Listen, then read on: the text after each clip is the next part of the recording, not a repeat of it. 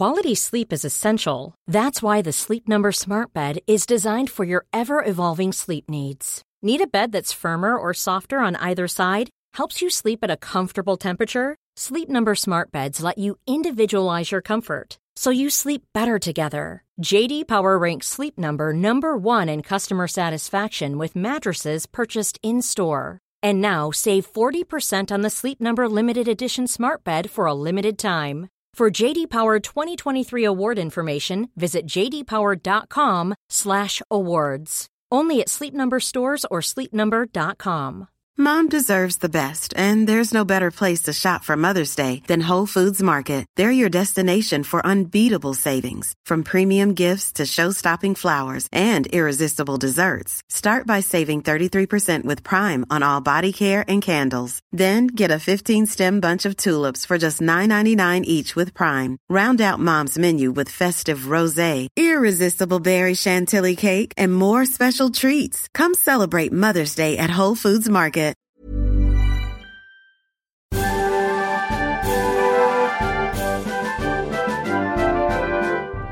One must believe neither the people of the palace, who ordinarily measure the power of the king by the shape of his crown, which, being round, has no end, nor those who, in the excess of indiscreet zeal, proclaim themselves openly as partisans of Rome. Cardinal Richelieu.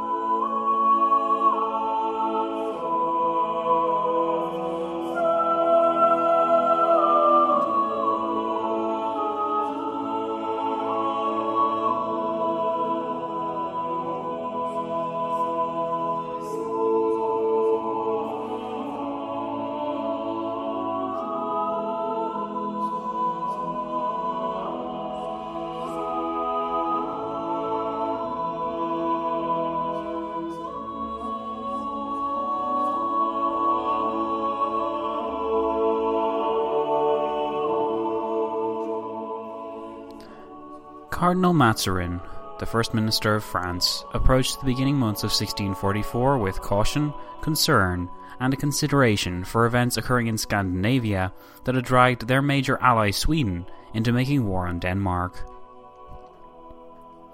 Mazarin knew that France's position was not militarily strong at the beginning of that year.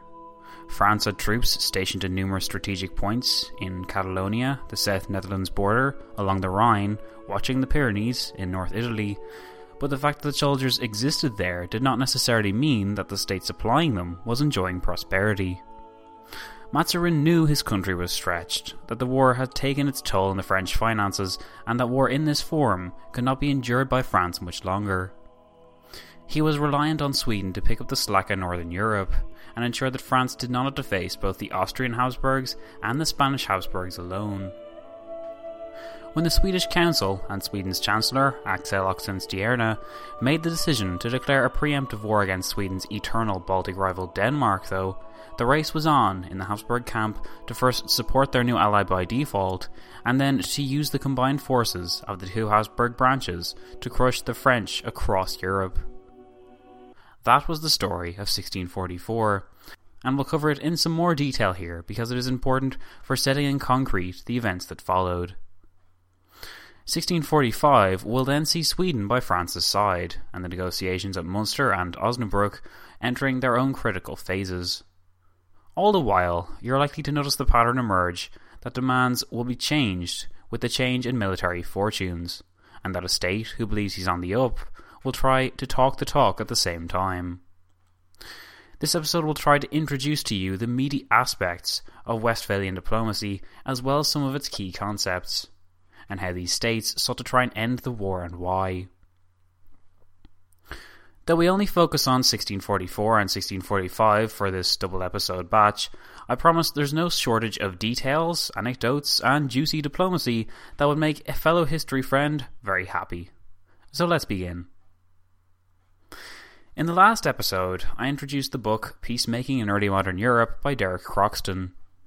Derek's book covers in immense, sprawling detail not only the negotiations that led up to the Treaty of Westphalia, but also the intricate details that led the states in question to consider peace in the first place. Europe by 1644 was universally longing for peace. Of that there was no question. Though new campaigns launched by Denmark gave the Emperor hope, this hope revolved around the possibility that Danish victories would grant Habsburgs better leverage at the negotiating table and that the peace would be more favourable. The ideas professed by Ferdinand II, our current Emperor, Ferdinand III's father, which revolved around, some believe, centralising the Holy Roman Empire and universalizing its religious makeup, were by 1644 absent. The Habsburgs were not going to win a resounding victory. That much was clear. It was at this stage all about survival, and any plans Ferdinand or his allies in Spain, Bavaria, or otherwise had looked at viewed any opportunity as a means to bring their enemies to the negotiating table more easily. The major issue was, though, all sides believed that despite their hardships, peace at any price would not do. There had to be some form of concessions. There had to be a card of some kind that could be looked to. There had to be leverage. Even after almost three decades of war, Europe had not yet reached the stage where peace and significant compromise went hand in hand. Such an epiphany would only come, to either side, if significant military defeats or the further worsening of the social, economic, and military situation occurred. This will be reflected upon heavily in the events we cover. Often, when one demands things from their allies, they now do so with the goal of campaigning while negotiating from a hopefully stronger position in the two cities. In reference to that last point, and as an example of how many shorthand references I'll be using in this episode, when I mention the two cities, unless I state otherwise, I'm referring to Osnabrück and Münster, the two cities where Sweden and France, respectively, had their main state representatives and diplomats present. The fight while negotiate strategy is also reflected heavily in the literature I've encountered, and Derek Croxton's book is no exception. He covers events from the perspective of Cardinal Mazarin, though that's not to say his perspective is entirely French. It is likely, though, that the perspective of this episode will be, because I find it easier to focus from one angle and introduce the events through their lens, a bit like how I did the World War I special mostly through the eyes of Germany. Some people like this focus, though I understand others prefer the kind of broad narrative. I'll be honest, I actually prefer the latter, but I'd like to think that by approaching it in this format, you'll hopefully discover, as I did, that the info is far easier to digest when examining it from someone's point of view. Another important thing Croxton does is introduce us to the two French reps at Munster who would prove central to the peace process Abel Servien and Claude d'Avaux. Quote, a pessimistic January letter giving further instructions to Servien and D'Avaux reflected the poor French position. It noted that France wanted peace, but that many experts considered it impossible because of the complex issues involved. Moreover, the Dutch, with whom Servien and D'Avaux were negotiating a renewed alliance with before going to Munster, did not want peace, and France could not go against their wishes. Anne, the French queen and regent for her son, Louis XIV, was therefore ready to consent to a truce. It may seem surprising to us, knowing that France was among the victorious party at Westphalia, to see French consensus leaning towards the idea of a truce. But such was the state of France in early 1644 that such an option appeared preferable to the expected Habsburg onslaught due for the remainder of 1644. The French entry to the war in 1635 had been a shaky one. Indeed, for a few years a general French collapse appeared imminent. But small French victories along the Rhine, coupled with pressure on the South Netherlands, interference in Catalonia, which had proved especially effective, and most recently the decisive victory at Rocroi, appeared to suggest a general French trend towards victory. Yet the people had had enough. France suffered from the same social problems of unrest, unpopular taxes and government, and general dissatisfaction as everyone else. Her lands may not have been ravaged as other German states had been, but the war felt taxing enough nonetheless. To the average French citizen, tired of taxes, levying of soldiers, increased banditry, and peasant unrest, the French military efforts seemed more like a relentless exercise of exhaustively chipping away at Habsburg positions of strength, only for new ones to emerge and the old ones to heal while these new ones were focused on. It had taken a toll on their patience, so that any reservoirs of goodwill that the French citizen may have possessed, through whatever level of understanding may have filtered down to them of the general geopolitical situation, were largely expended by 1644. Yet Mazarin and the French government knew that in order to put their strategic plans into place, withdrawal from the war remained impossible, despite the friction this would cause with the French populace. I'm going to go back to Mazarin and the French in a sec, but first I want to look at a term which we'll be encountering heavily over the coming episode and the next, so it's important I explain it to you properly and that we get exactly what it means. Plenipotentiary. You may have heard that word before and not exactly have been sure what it means. Does it mean envoy? Is it a fancy word for diplomat? What do they do? Plenipotentiaries, let's call them plennies because it looks friendlier and is easier to say, are usually tasked with representing a government in some form, such as at a conference. However, the issue of how much power the plennies have can vary. Though the word plenipotentiary means full powers, from the Latin plenus meaning full, and potens meaning power, plennies, such as those who sat at the conferences we're covering in Munster and Osnabrück, sometimes were not fully vested with these powers. As we'll see, what the plennies were allowed to do varied depending on the country in question. So, for example, initially the French plennies weren't allowed to negotiate alone with the Habsburgs, they could only negotiate when other French allies were present. On top of this fact was the question of how much power a state's plennies really had in the issue of negotiating. Could they make every decision at once, or did they have to periodically refer back home to their government?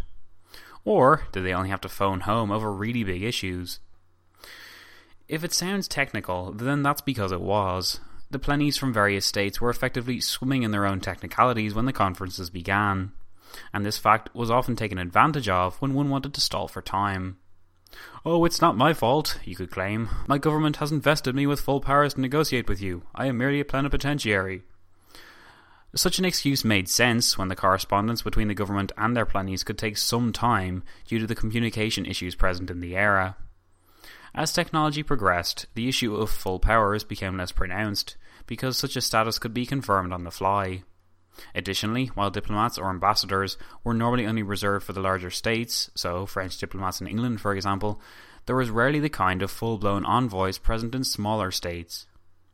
Before equality of nations existed, bigger states had permanent diplomatic reps in other bigger states, and when it came to smaller states, a rep would be sent if needed. In this time period, you would normally be informed beforehand whether or not you possessed full powers, to save you the trouble of asking your government via post once you reached the area in question, which would delay everything and make you look a little silly. However, the plenies that were sent to the two cities often varied in their powers individually, or their powers had to be varied as time went on, because their home states would uphold that instantly granting full powers may infer that you were desperate for peace, therefore you were the weaker power, and that by granting full powers to plennies before they left, gave the home government no chance to discuss the issues raised in the conferences, since the plennies could instantly pass judgment on them and move on to the next issue. It was a complex system, and one which seems strange in the highly connected world of today, where plennies can simply get their government on Skype, if they wish to, and negotiate the nature of their powers on the fly. Another example, then, where technology fundamentally changed the nature of diplomacy. We're going to do our best and try not to get bogged down in the details and technicalities of the plennies, but now at least you'll hopefully understand what I mean when I refer to plennies and their problems. Derek Croxton gives a good analysis of the strategy used by Ferdinand III's plennies. Remember, Ferdinand III claimed that his Plenies spoke for every German state, even if they are referred to as the imperial plenipotentiaries. Saxony didn't have its own Plenies, neither did Bavaria, and so on. While Ferdinand grappled with the issue that many German states wanted their own plennies to represent their own states, he was also attempting to stall for time in Munster when he learned of the Danish War and hoped more leverage could be obtained if the war lasted for a while longer. Ferdinand stalled for time by using the mess of technicalities that his side produced, as Croxton notes. Quote, the Emperor was chiefly to blame for the delays. He was elated at the Swedish invasion of Denmark, which gave him a new de facto ally. Hoping to court Denmark into a full alliance, the emperor tried to avoid entering into substantial negotiations as long as Christian IV was not represented at the conference in Osnabrück. In Osnabrück, the imperial plenipotentiaries refused to begin talks with Sweden on the grounds that there was no mediator, the Danes having been excluded by virtue of their war with Sweden. In Münster, they seized on alleged defects in the powers delegated to French plenipotentiaries as a delaying tactic. Their main complaint was that the prologue to the French powers blamed the emperor exclusively for the war. They also objected that the French powers only allowed them to negotiate with their allies, and that the powers were signed by the minor king, not his regent mother or any members of council. The French met these criticisms with some of their own. They argued that the imperial powers spoke only of negotiating peace, but not peace itself. They were also particularly concerned that the imperial powers said nothing about the right to conclude with France's allies. The French raised similar objections over Spanish powers.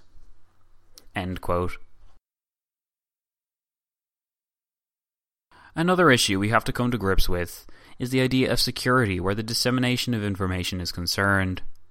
How could the French court, for example, guarantee that when they sent letters of arrived at decisions which detailed their stance on a certain subject, such as the issue of Alsace, for example, that during the time it took to make the decision, develop the letter, send it, for it to reach the French plennies, for these plennies to digest it and then adopt it into their negotiating strategy, that some spy would not discover its contents and inform their masters? If one's enemy knows the truth about an issue, or how much he is willing to give, then it doesn't matter how tough that state appears or what that state says. When it comes down to it, your enemy knows how much you're willing to give in reality, and they won't settle for less. This is addressed by Croxton too. Quote, the problem of secure negotiations was central because of its influence on French negotiating tactics. Naturally, if one's enemy knows what one is willing to concede, he will not settle for less. The French plenipotentiaries, therefore, often pretended to be discussing a point without having the authority to concede it, saying that they would write back to court and see if it were possible. But pretending only worked if your opposite number didn't know what your true orders were. Furthermore, you could call your enemy's bluff and claimed that they had been granted the powers to make more concessions that they were letting on, and that they should just give in to the extent that they were permitted to rather than just being sneaky, lying to everyone, and trying to be awkward for the sake of some extra gain. The best way to call your enemy's bluff was to be aware of their policies, though.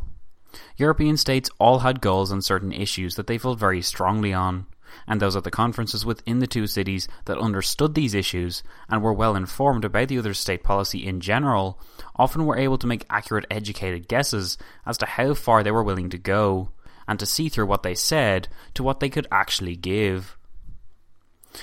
This fact led the French to prefer to wait for Habsburg plennies to propose issues that they could then react to, they made this decision because, first, it made them look more powerful when there didn't appear to be a pressing need to suggest items, and second, because by suggesting issues, it proved that the French were willing to discuss them in the first place, and thus they were open to interpretation or exploitation. Catalonia, for example, though a problematic revolt for Spain, was an issue for France because the situation there obviously was untenable. France was merely using the region to weaken Spain but French plennies couldn't very well state that and then expect the independent minded Catalans to support them thereafter. There were many other examples of double standards, and the bad press that might emerge if it was revealed that, say, France was willing to trade the South Netherlands for Catalonia would be hazardous for both France and Spain, and so both often had to guard from the other what they actually wanted. These points and examples are all to explain why the negotiations took so long.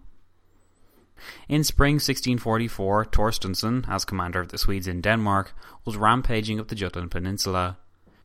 Yet, even though such a positively ran campaign was theoretically beneficial to the French, French statesmen, and Mazarin in particular, were anxious for the Swedes to refocus their attention back to Europe, and nervous about the Swedish engagements there in general.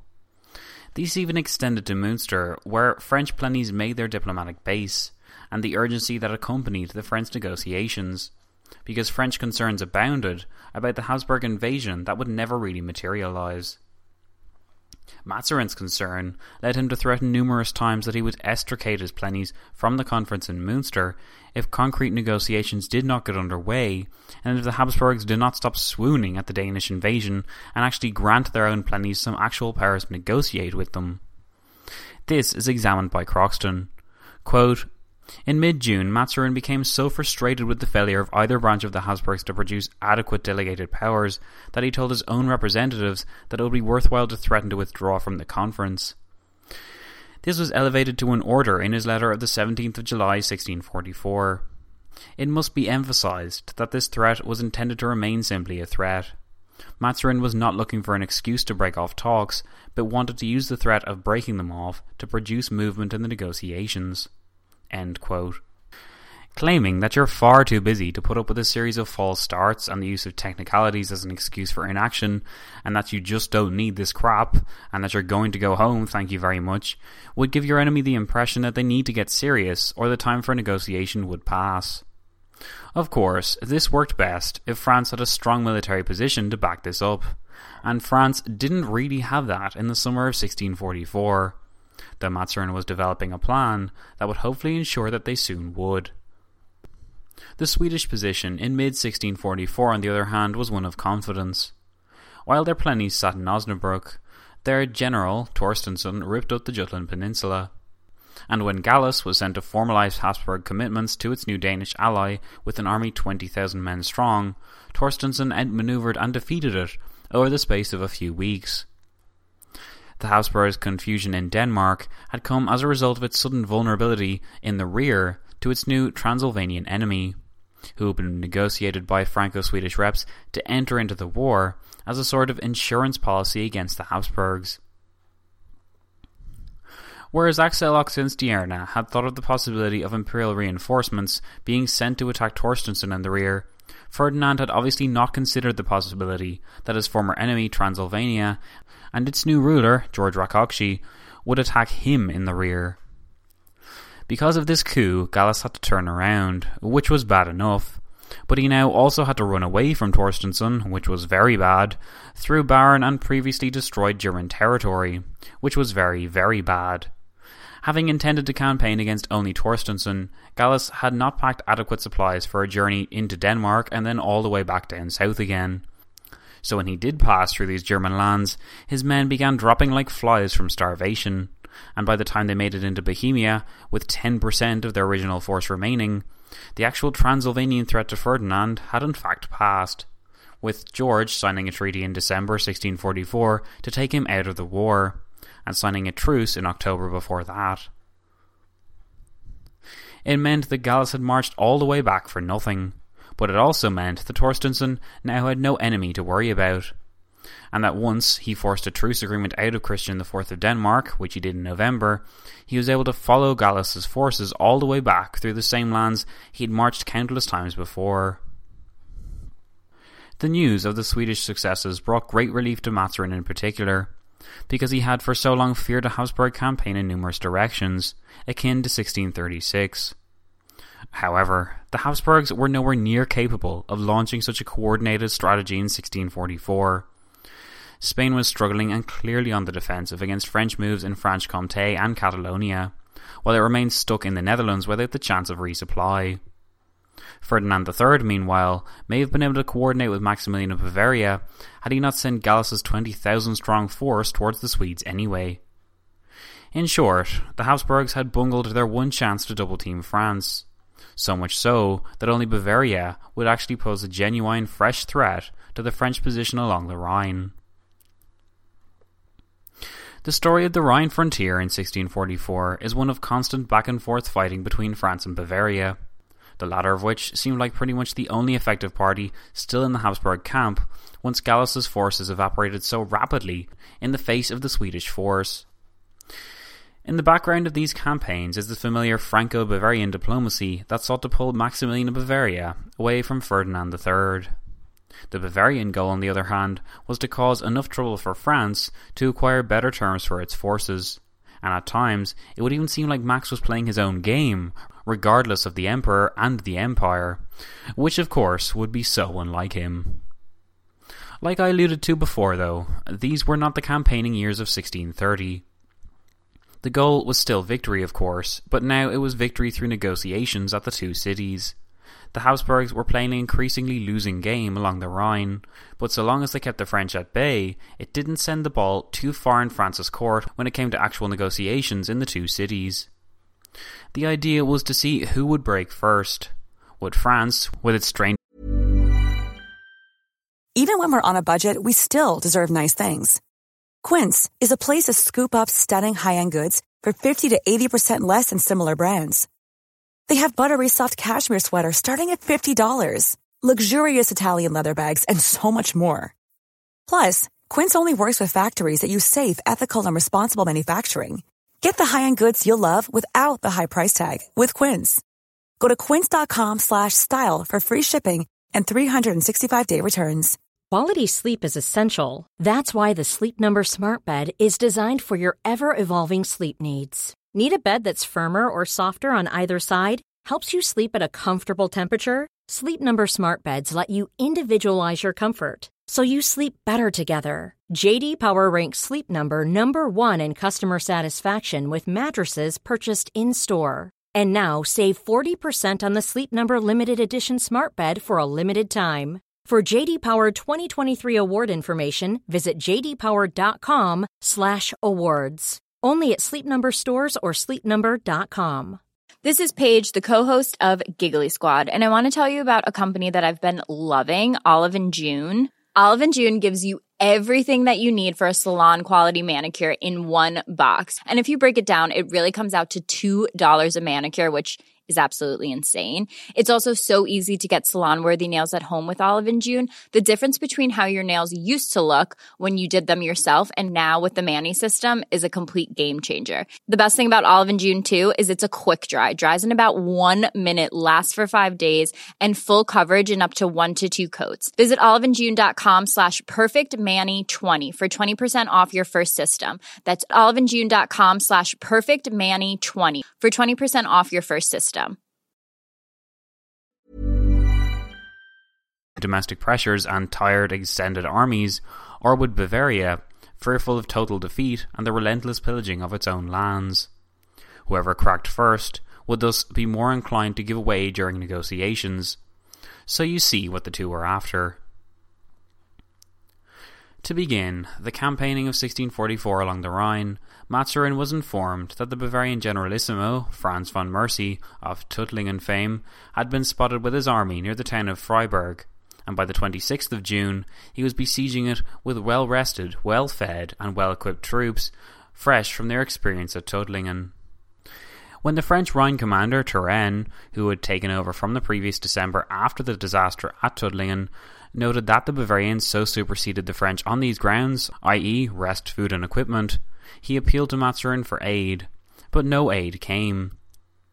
Having hoped for reinforcement by French allies, mainly the Hessians, and from the hopefully new ally Charles, Duke of Lorraine, Mazarin realized too late that due to the former's own problems and the latter's refusal to sign anything concrete with France, France would be on its own.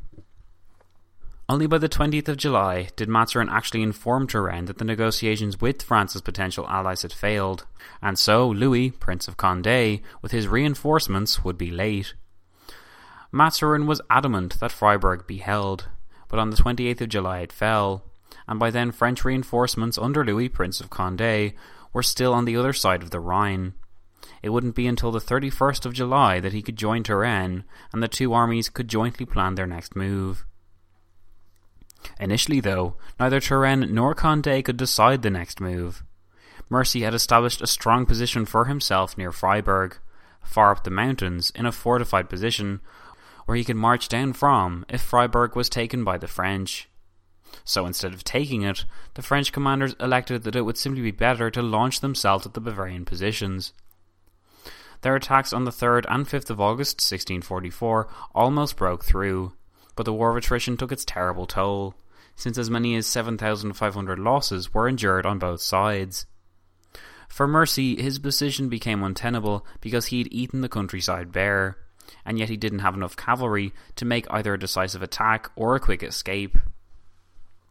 However, the French couldn't decisively defeat Mercy, nor could they capitalise on what Mazarin believed was a victory more damaging than it actually was. It was in reality a draw, because the French could not shift Mercy, and Mercy could not attack them in force. Mazarin appears to have taken Mercy's failure to attack as a sign of weakness, urging Turenne to use the victory well and not to lose its fruit. Yet, whatever fruit Mazarin expected to gain was minimal. Mazarin was under pressure at home to show something positive to the French people, and Freiburg's recapture could have been that carrot, but Turenne believed sending the resources on retaking the town was unnecessary because, without Breisach, whose loss to the French we covered in the previous episode, or the Bavarian army, which Mercy had evacuated, the Bavarian occupation of the town of Freiburg itself could not sustain itself. With this in mind, then, where did Turenne think the next French attack should focus? A key goal of Mazarin had been to quarter troops across the Rhine for the winter, so that it would seem as though they were there to stay, and the moral impact in France would be felt. To solidify this possibility, Turenne reckoned that a significant fortress would have to be captured. He looked at Philipsburg, which was further north along the Rhine, and which would have been about in the middle of France's modern day eastern border with Germany. The siege began on the 25th of August and would end successfully on the 9th of September. Derek Croxton notes the basis behind the decision to take Philipsburg. Quote, Though attacking Philipsburg was not the only option the court considered, neither was it a mere opportunistic reaction to the situation. Plans for capturing Philipsburg and towns in Lower Palatinate went back to at least 1642, when Guébriant had commanded the army of Germany. But that was not all. Turenne had proposed this plan anew on the 29th of February 1644, and had received approval just two days prior to the battles at Freiburg. In fact, in the court's decision to send the Prince of Condé to join Turenne, one of Mazarin's major reasons for supporting it was his belief that, after the battle had been won, Condé and Turenne could turn northwards and conquer the Palatinate. But Mercy had been given a bloody nose. He had not been significantly defeated, and he would be able to fight another day once he was reinforced with cavalry. Yet the French High Command was right about the Bavarian inability to prevent Philipsburg's fall. Shipping other units from Breisach, from other Alsace fortresses, and from Flanders down the Rhine, Philipsburg was besieged by the 24th of August. Maximilian of Bavaria had in fact expected French forces to simply march straight to the Palatinate, since the French goal of conquering the Palatinate and using it as a base was well known. Due to the combined factors of the incompetence of the imperial commander at Philipsburg and Max's own focus on Heilbronn, which was a little further east and across another river, the Neckar, the Rhine's major tributary, Philipsburg fell on the 9th of September. The French immediately set about refurbishing its surprisingly outdated defences, while preparations were made to move next on Mainz, a key electoral city power in its own right. Mainz welcomed the French in on the 16th of September, and it was viewed as a doubly huge coup for France, since the commander there had not resisted and instead welcomed the French in, perhaps reflecting the mood of the lesser princes in the region, that the tide was now moving in favour of the French. Mercy did manage to take Pforzheim to the south of Philipsburg and then reached to the north to capture Mannheim, effectively surrounding Philipsburg with a series of Bavarian fortress towns. Though he hadn't got the means to take Philipsburg itself. However, Philipsburg was the key to the general region, in case you didn't know, and because Mercy couldn't take it, the French were able to retreat in an orderly fashion back into it when Mercy retook those Rhine fortress towns. It seemed as though, in other words, that the Bavarians weren't going down without a dogged fight, but they were slowly going down. Mazarin was having just as hard a time of it, though, as reinforcements were slow in coming and then far smaller than their numbers actually advertised. A move on Frankfurt, which would really have been something, collapsed due to the failures of French supply and want of guns so that by early November, Mazarin authorized Turenne to retreat back over the Rhine and quarter yet again in France. The French then, by the end of 1644, had still not established a permanent presence in Germany, but they had given the Bavarians a run for their money, and the forts they did capture looked out across the plain towards future conquests.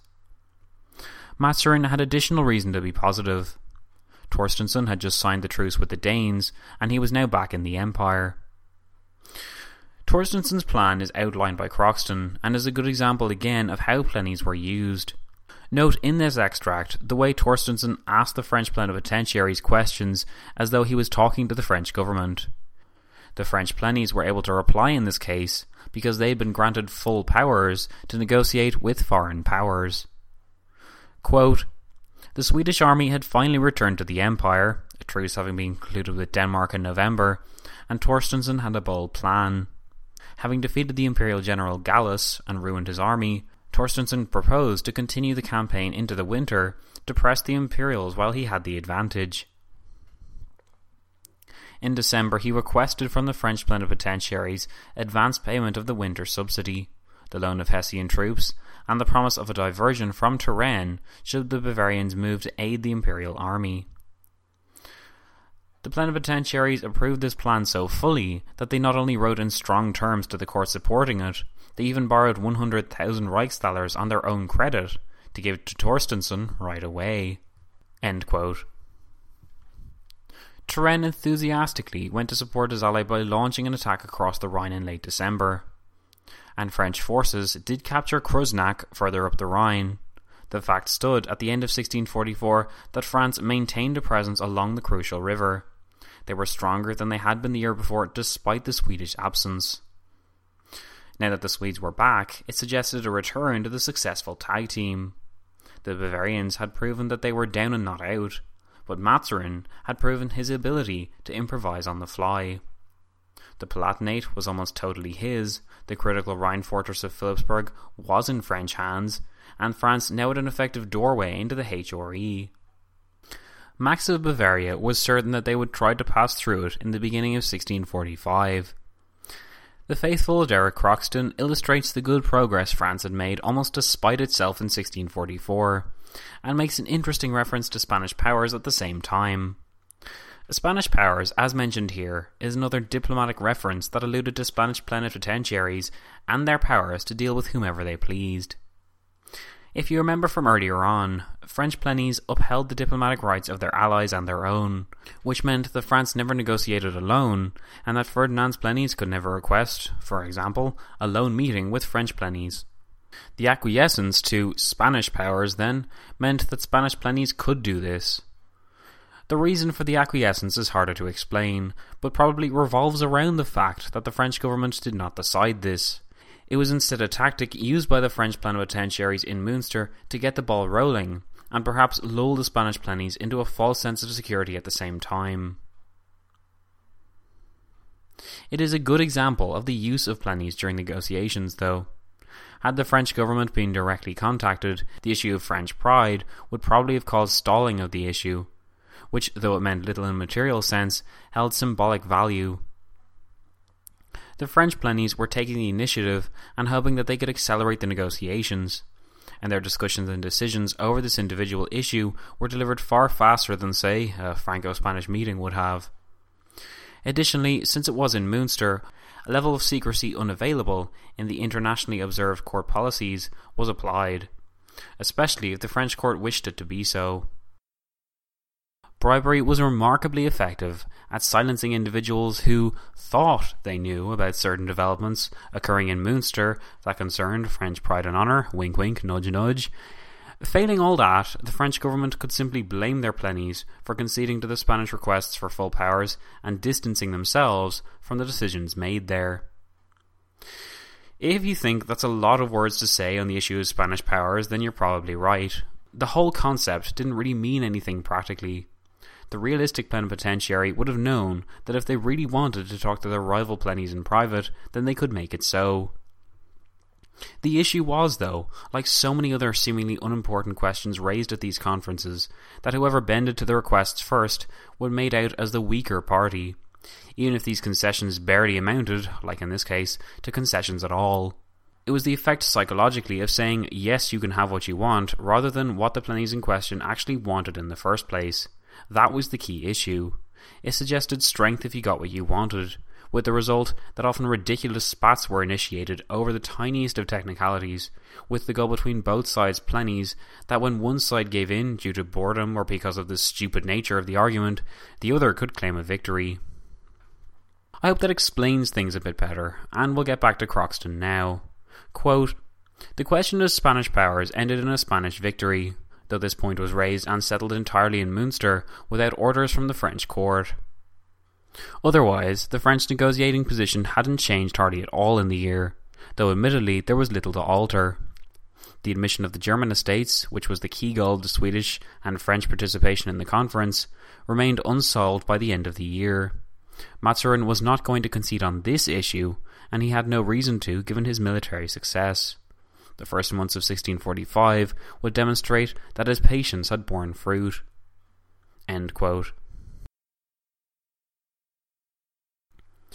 Abel Servien, remember one of the French plenipotentiaries, while in Munster in winter 1644, made a strange proposal to the French court back in Paris. Instead of capitalizing on French successes and their clear cumulative strength when combined with the threat posed by the Swedes, Servien wanted to demonstrate France's commitment to general German liberties instead. He disingenuously proposed a total French evacuation of the HRE, including lands along the Rhine that had been recently occupied at great expense, in return for Ferdinand's promise to restore the HRE back to the status quo of 1618. Servien believed that this would grant France a propaganda coup, since it would show that France was not fighting for itself, but German liberty. And because there was no way that Ferdinand would or could agree, if you remember, even turning back the clock to 1627 was a serious struggle, France would simply come out of the whole thing looking like a selfless German saviour, who, while perhaps a bit naive, could not be accused of having anything but the best German interests at heart. However, Mazarin immediately rejected the proposal on the simple grounds that France did want territorial gain after what it had expended.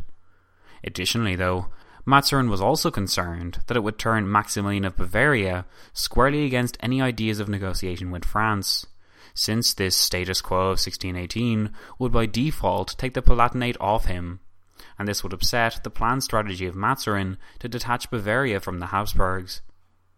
On top of all this, it would upset the Swedes who wanted territorial compensation for their actions. And there was also the concern that Ferdinand might call the French bluff and accept, even if he did for a little while, it would dramatically flummox the French plenipotentiaries in the two cities, who would thus have to propose ways of putting plans into practice that they never really wanted to utilize in the first place. Mazarin's reply, containing all these above objections, was sent in a letter to Servien in Munster, and as Croxton notes, quote, this letter should end doubt, if any existed, that Mazarin was fighting this war for reasons other than those of power politics. He was interested in German liberties, but only insofar as they weakened Habsburg power, and he was not interested in fighting a war that did not include territorial gain for France. Abel Servien was thus told to be quiet, but the French proposals into the new year of 1645 continued to focus on the issue of German estates, or of other princes being present at the negotiations. In addition, the French plennies there, and those of Sweden who sat at Osnabrück, were criticised because they were believed to be using this demand as a way of stalling for time. It seemed the more desperate a situation for one side became militarily, the more venomous the accusations of stalling from that side towards the other became. They didn't want to lose any more than they already had, and thus they wanted to negotiate ASAP. Habsburg Plennies could also argue that many circular letters had already been sent out to the German princes, yet none had arrived, or at least those that did were security French allies. Why did France care so much about the issue of other German princes joining in the negotiations? Well, it would weaken the Emperor and his claims to represent the Holy Roman Empire as a whole. That was the key reason, but others included concerns about future security.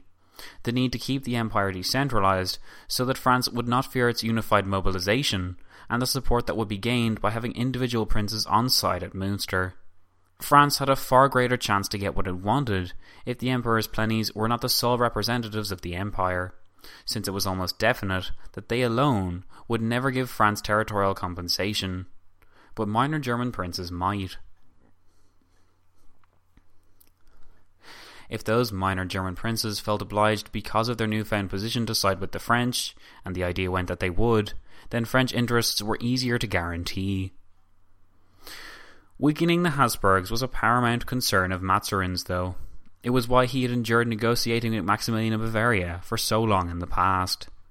If Max could be persuaded to send his own plennies, then that would also violate the Emperor's claim to speak for all of the Empire as a whole.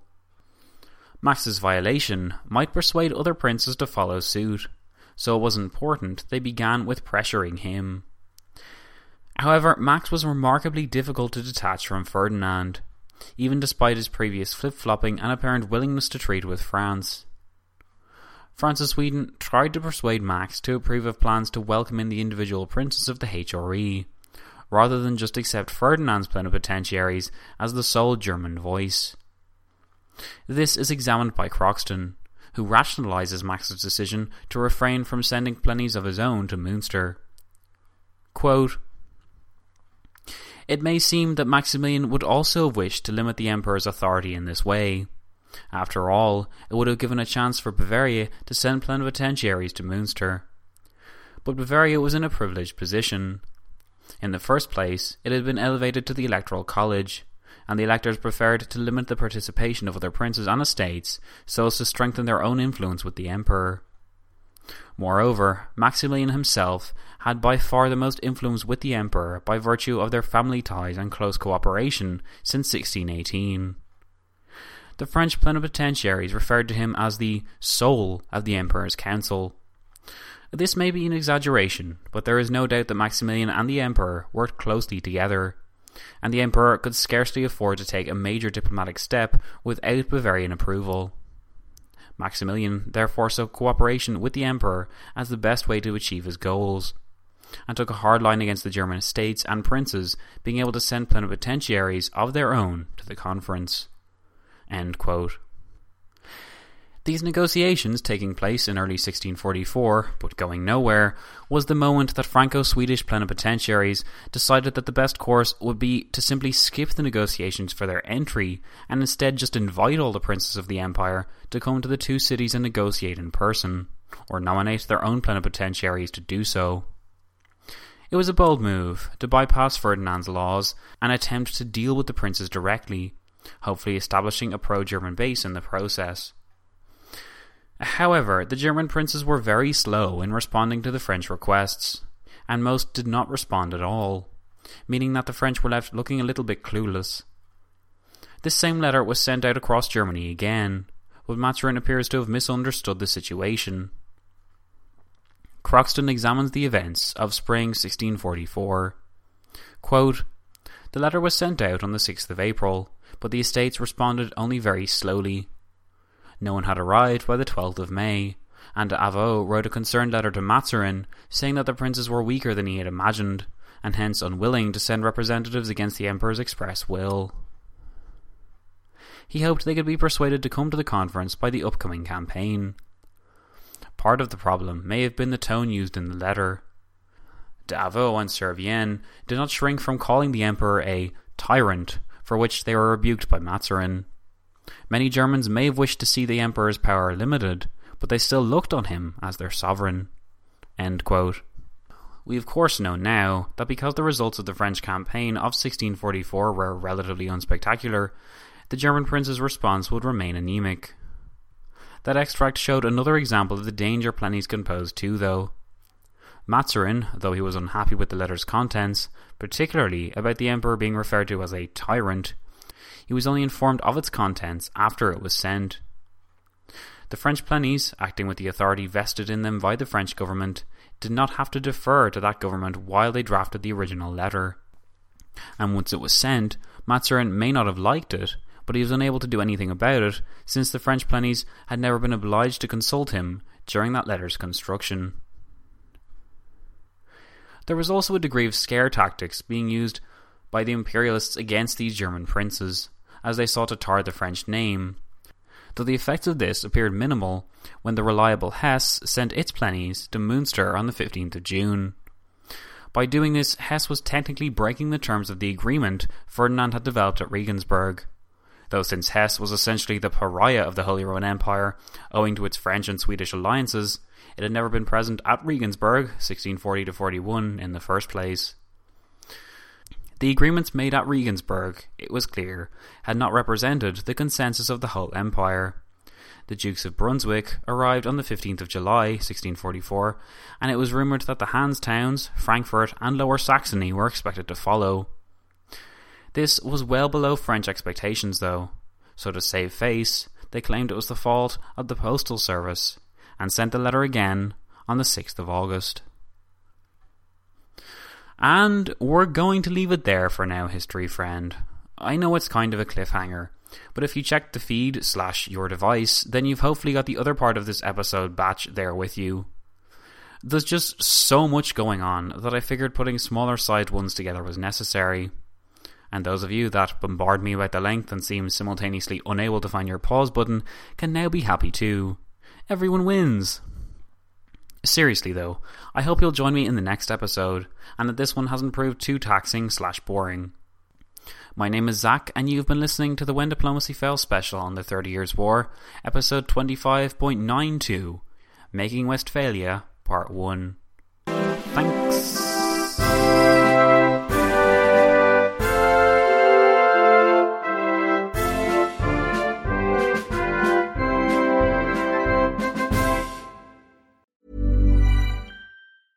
Mom deserves the best, and there's no better place to shop for Mother's Day than Whole Foods Market. They're your destination for unbeatable savings, from premium gifts to show-stopping flowers and irresistible desserts. Start by saving 33% with Prime on all body care and candles. Then get a 15-stem bunch of tulips for just $9.99 each with Prime. Round out Mom's menu with festive rosé, irresistible berry chantilly cake, and more special treats. Come celebrate Mother's Day at Whole Foods Market. Even when we're on a budget, we still deserve nice things. Quince is a place to scoop up stunning high-end goods for 50 to 80% less than similar brands. They have buttery soft cashmere sweaters starting at $50, luxurious Italian leather bags, and so much more. Plus, Quince only works with factories that use safe, ethical, and responsible manufacturing. Get the high-end goods you'll love without the high price tag with Quince. Go to quince.com/style for free shipping and 365-day returns.